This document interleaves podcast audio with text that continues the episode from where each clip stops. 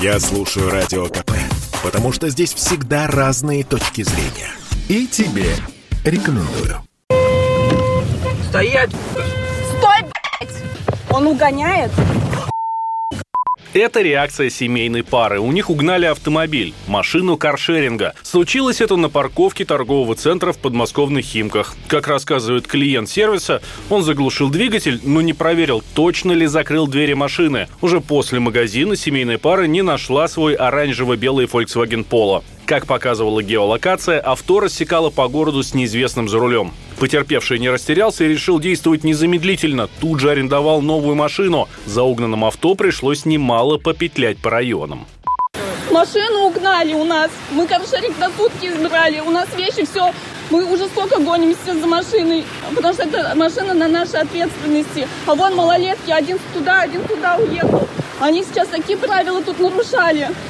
В итоге похитители они все же нагнали. Те бросили машину и убежали. Стой, сказала, сука! Потерпевший с именем Мирон уже написал заявление в полицию. Угонщиков ищут. В сервисе каршеринга заявили, что водитель сам виноват. Перед выходом из машины надо было проверить двери. И это действительно так, прокомментировал ситуацию в разговоре с Радио КП автомобильный журналист Виталий Блешунов. Это, видимо, элементарная невнимательность арендатора автомобиля, поскольку помимо того, что в приложении указывается то, что автомобиль закрыт, сам автомобиль физически подает сигналы, то есть это и звуковой сигнал, и световой сигнал. Когда все эти два фактора сошлись, уже можно спокойненько отправляться по своим делам и быть уверенным в том, что машина никуда без вас не уедет. Но, видимо, Мирон очень сильно торопился в торговый центр и только обратил внимание на приложение, после чего ретировался.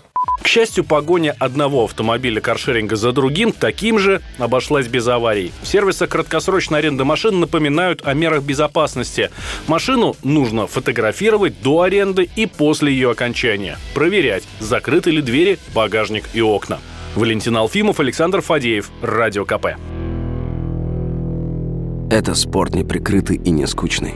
Спорт, в котором есть жизнь. Спорт, который говорит с тобой как друг. Разный, всесторонний, всеобъемлющий.